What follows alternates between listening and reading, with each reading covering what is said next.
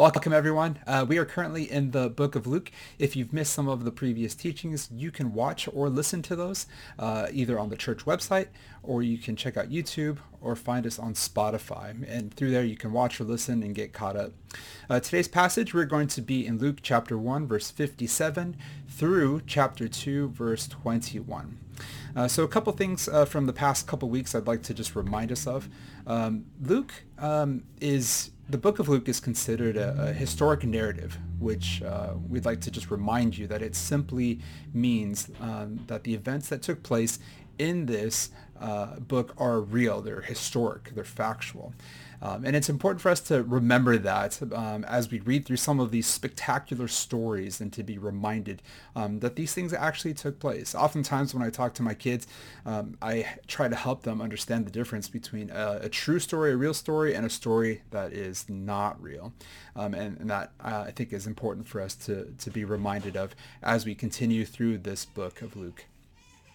There's two main things, uh, I believe Jared mentioned these uh, last week, um, and, and, I'd like to highlight them and uh, remind us of them because I think they are true for this passage, for this uh, this section of Scripture, um, but as well, I, I, believe we'll be able to see this theme throughout uh, the book uh, of Luke. Um, the first thing is going to be that God does what he says.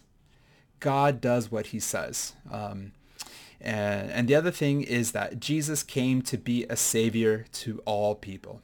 Jesus came to be a savior to all people.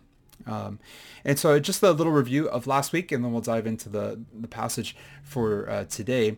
Uh, last week, Jared uh, did a great job of uh, comparing Zechariah with Mary. Um, uh, very different circumstances, but yet uh, impossible um, outcomes. Uh, and Zechariah, uh, he was married to Elizabeth, um, and a few things Scripture tells us about them, that they were uh, righteous before God, they were advanced in age, uh, and they were also barren with no children. And there were some hardships associated with that that Jared covered. Uh, Zechariah is a priest, uh, probably from the tribe of Levi, uh, who was selected uh, on this particular day to fulfill a significant duty, which uh, was to burn incense in the temple of the Lord, which um, was the room uh, right next to uh, the Holy of Holies where uh, God's presence was. So there was there's this curtain, this thick veil that separated them. And so as he was doing his priestly duty, an angel, Gabriel, appeared to him um, and said, behold, uh, I've God has heard your prayers and he's going to answer them. He's going to provide you with a son. You will call him John. Now, uh, you would think that Zechariah, being uh, a priest and being deemed righteous, uh, would have responded properly, but unfortunately uh, he didn't, and because of which uh, the angel of the Lord said that he was going to remain silent and unable to speak until these things come to fruition. Uh, and that's exactly what happened. And we'll talk about that a little bit later.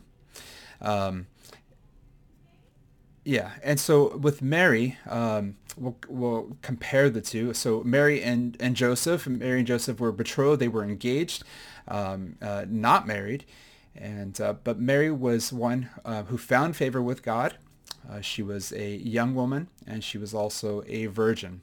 Uh, different circumstances, but still uh, in need of supernatural intervention to make these uh, make what the angel um, tells her a reality.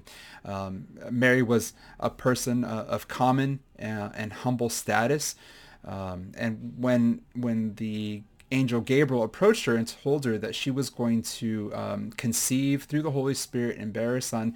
Um, the difference in her response was that she responded out of faith and trusted in God um, that he was going to make this thing happen.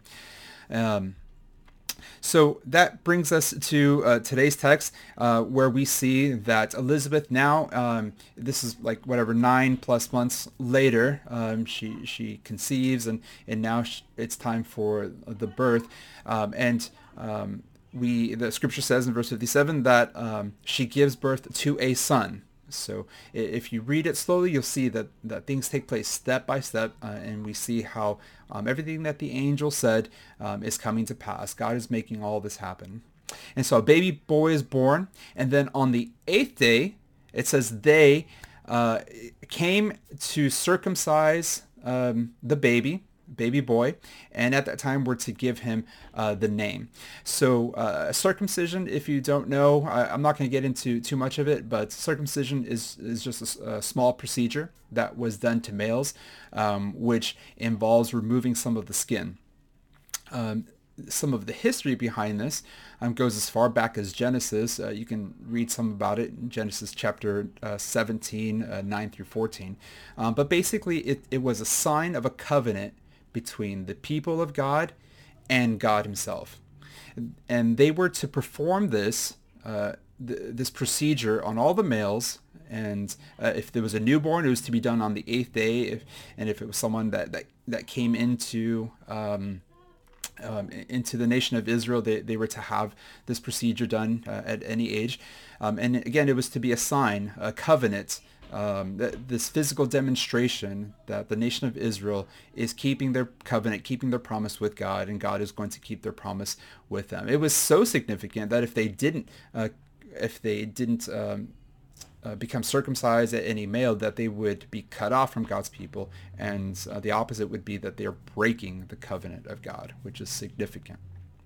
So during this uh, circumcision party, if you want to call it, um, there's probably uh, uh, neighbors, involved neighbors and family, uh, and they would have been involved um, in part of the process of um, helping to identify or make suggestions uh, of what the name of the baby would be. Um, and so when they assumed that the name of the uh, baby boy was going to be um, maybe Zachariah Jr. or whatever it might be, since it's his father, it was very common to name uh, your your son um, after someone in your family. Um, Elizabeth said no, um, that his name was to be John. Uh, this would have been a shock to everyone, um, which is why they uh, took a moment to uh, talk to Z- Zechariah and ask him. Um, I'll get to that in a second. But one thing I'd like to point out about Elizabeth is it's very important, and I think we should make sure not to miss this. Um, with all the customs and um, pressure that could have been associated with naming this child, um, with family and friends and whoever else was there. Remember, this is eight days after giving birth. It could have been um, probably really easy for Elizabeth to to have gone with what was culturally acceptable or what was normal, but she didn't. And that's the important distinction. Um, she didn't allow tradition or pressure from family or friends to hinder her from following what God had directed through his angel Gabriel. And so she was very bold and said, no, his name is going to be John. So now they, um, whoever they is, family and friends, uh, they, they, wanted to double check. So they go to Zechariah and, and they made signs to him. Um, why? Well, maybe that was an indication that not only did the angel silence him uh, and remove his ability to speak, but could have also removed his ability to hear. So maybe they had to make signs gesturing to him. Um, and he and he uh, ended up getting a tablet and probably uh, um, some sort of wooden tablet that had wax on it. Um, and with it, he could have written his response. And he said his name is John. Um, in that tablet, kind of like a dry erase board uh, where, where you write on it, erase it, and write on it again. So they had something like that, probably of wax. Um, and so um, at that time when, when he confirmed that the name was going to be John, that's when all the things that the angel had said uh, came to fruition. And at that time, uh, the promise came true that uh, he was then able to speak. In his response at that time, he began saying blessings to God. Um, and that's where I'd like to just remind us that God does what he says, even if he uh, speaks through an angel and, and tells us that he's going to do something, he does what he says. Um, and something that, that's surprising about this um, is uh, verse 66, and all who heard uh, heard about the things that were happening laid up uh, laid them up in their hearts, saying, What then will this child be? For the hand of the Lord was with him. And that's something I'd like to come back to a couple times uh, for the rest of our time here is, What will this child be? I love this question. And it sets the nation up for Israel because they heard about the miraculous things that were happening here. Um, and, and, they had known about this, uh, some of the thing that happened, you know, nine months or so prior where, where Zechariah is doing his priestly duties and all of a sudden um, his ability to speak was removed. Uh, maybe he wasn't able to hear either. Um, and, and I feel like it was putting the nation of Israel um, on notice, uh, notifying them, hey, something special is happening here. So much so that they said, what then will this child be? Um, and I think it's so much more important because not only is it setting up the nation of Israel to, to pay attention to this child, but how much more the one to come, the one that's to be born um, from Mary, um, that, that was conceived from virgin birth. How much more will this uh, future child be that, that uh, we know a little bit about? Um, I, would like to just uh, take a moment to remind us uh, of what some of the um, items that were prophesied uh, between John and Jesus. Um, so John, uh, according to the angel, we see in Luke um, 1.16, uh, it is said from the angel that uh, John, he will turn many of the children of Israel to the Lord their God, verse 17, and he will go before him in the spirit and power of Elijah. Jared talked about that last week, to turn the hearts of the fathers to the children and the disobedient to the wisdom of the just to make ready for the Lord a people prepared. So Zechariah, um, and Zechariah says um, in in his um, prophecy when at, right after his uh, tongue was uh, loose and he was able to speak again.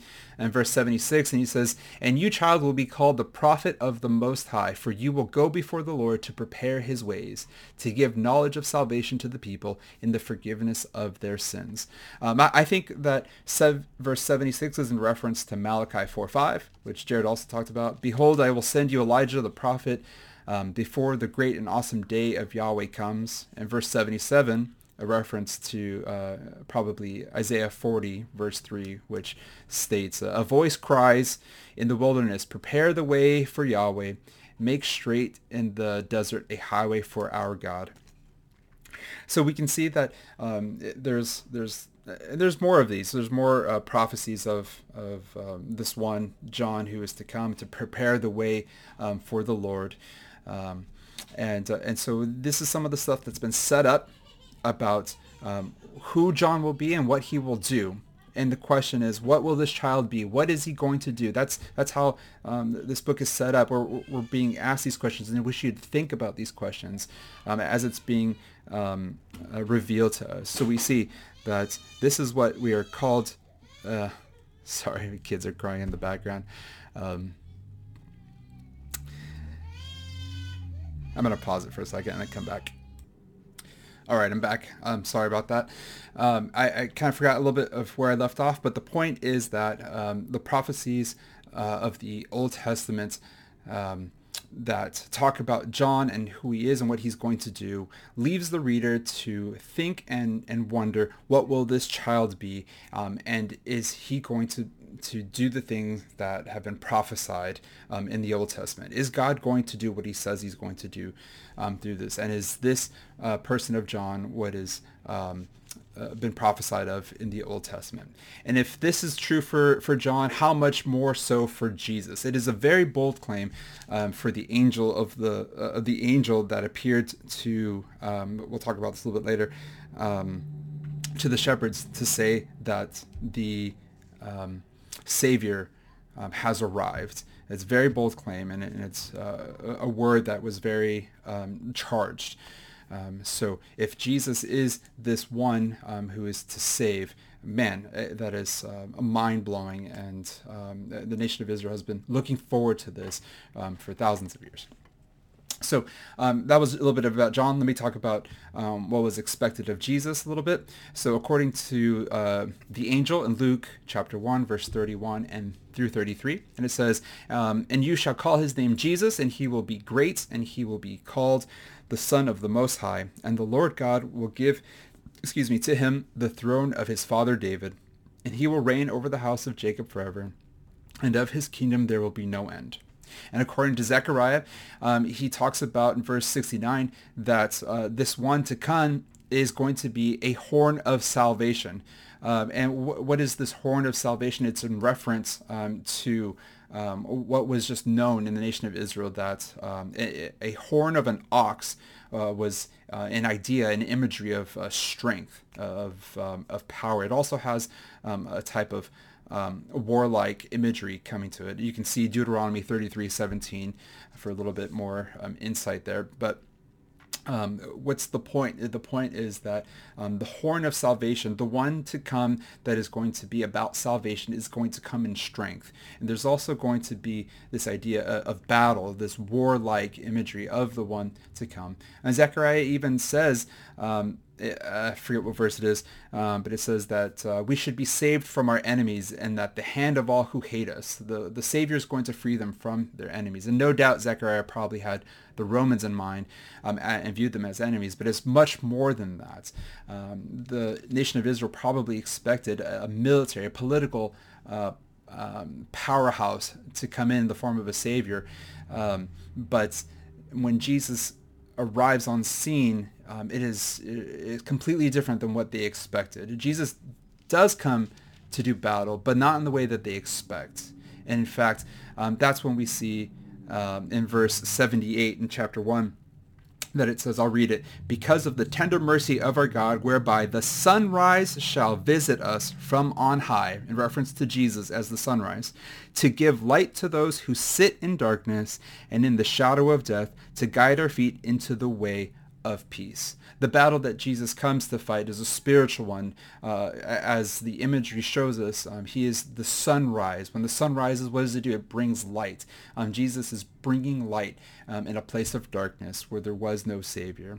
Um, and that is the, the um, battle, um, the, this warlike imagery that the horn of salvation can bring. And we very much um, uh, the nation of Israel very much looked forward um, to the Savior, even though um, they were not exactly sure what it was going to look like once the Savior was there. So um, I'd like to just spend um, the last couple minutes um, here uh, talking about the birth of Jesus. Um, and we're all probably familiar with the birth story of Jesus, so I'd like to just point out a couple items. The first thing is that Jesus was obviously not born in a, a, such a royal place. He was born in a lowly and humble setting to us known as a manger.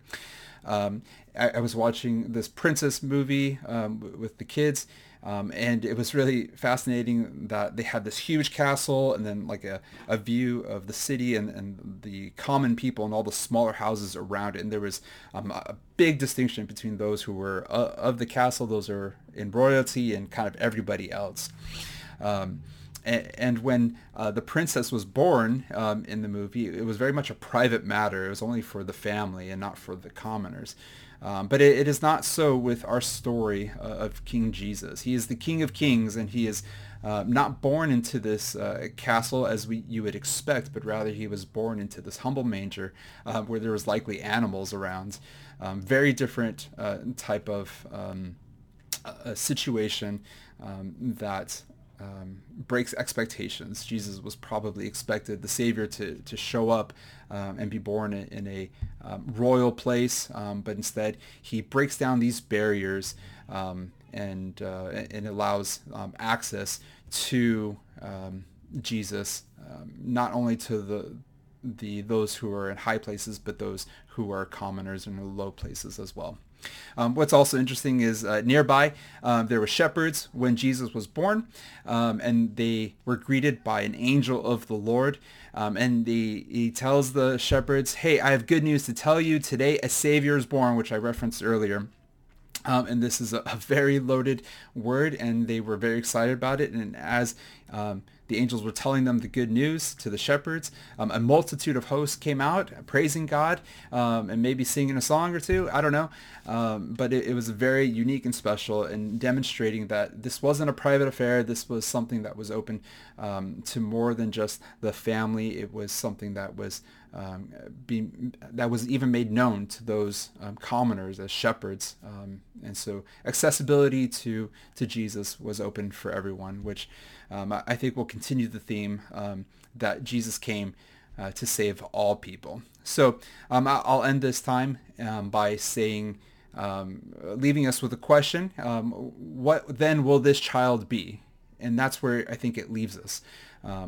what then will this child of John be? What then will this child Jesus be? We know what the prophecy says. Now let's see how the story unfolds and um, we learn more and more about um, John, but more importantly, who this Savior will be.